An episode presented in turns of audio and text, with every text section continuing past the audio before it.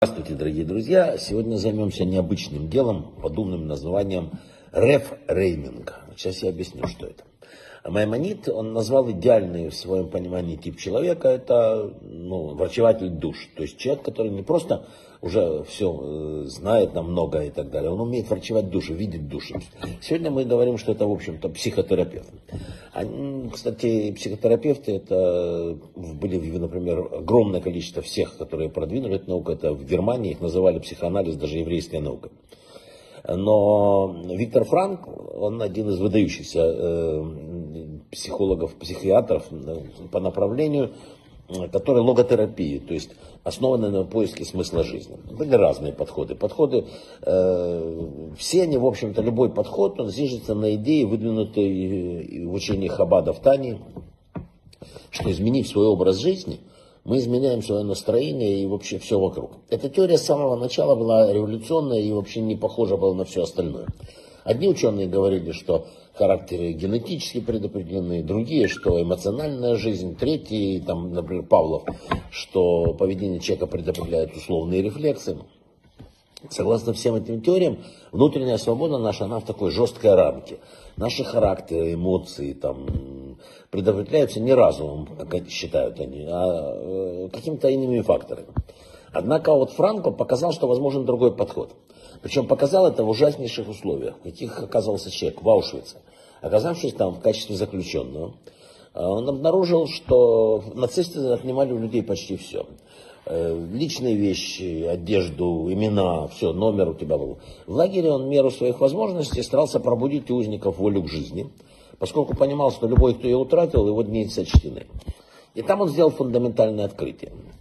Э, он говорил, что мы, прошедшие через концлагеря, можем вспомнить людей, которые, идя по бараку, утешали других, отдавали им последний кусок хлеба.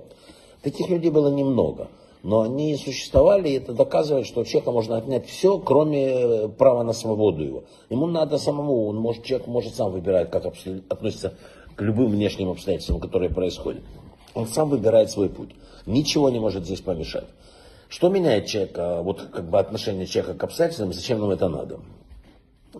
Вера в то, что существует задача, которую человек должен выполнить, миссия, которую он должен осуществить, это что-то, э, когда у тебя вообще что-то есть, что ты не завершил, что ждет в будущем, это сильный якорь, держащий человека на земле.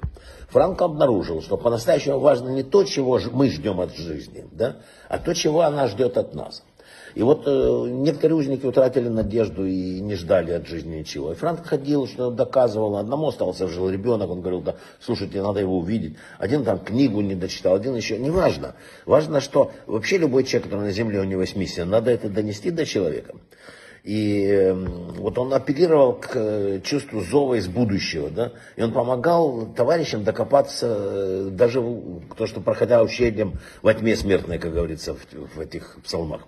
Э, вот эта перемена в образе мысли, сопряженная вот с этими усилиями, она называется вот именно той когнитивно-поведенческой терапией, которую создал Франкл. Переосмысление механизма восприятия.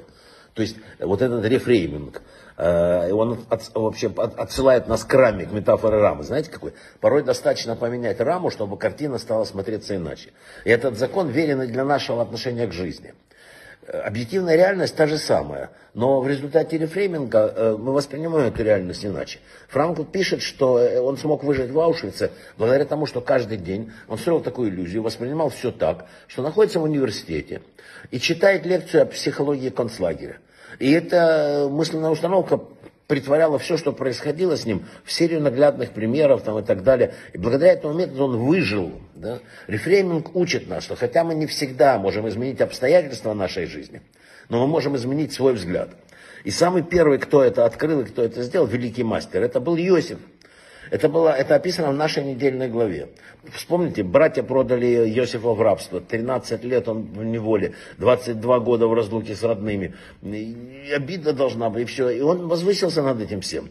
И что он говорит братьям, да, после когда он умер? Не бойтесь, разве я вместо Бога? Вы задумали против меня зло, но Бог все переделал к добру, и это, не бойтесь, я буду обеспечить. То есть Йосиф переосмыслил свое прошлое. Он больше не считает себя жертвой несправедливости. Он воспринимает себя как человека, которому Бог поручил особую миссию. Спасти жизнь людям там, от голода и так далее. Целые регионы. Вот и все. И Йосиф, сам того не зная, он предвосхитил одно из величайших направлений современной психотерапии. Он продемонстрировал могущество вот этого рефрейминга, смены сознания. Мы не можем изменить прошлое, но изменив свое отношение к прошлому, к настоящему, мы повлияем на будущее. В какой бы ситуации мы ни оказались, переосмыслив свое отношение к ней, мы можем полностью изменить свою реакцию на происходящее. Это даст нам возможность выжить, э, мужество и так далее. Вот так Тора учит нас всему, в том числе и вот таким умным вещам, как рефрейминг. Брахава от слаха.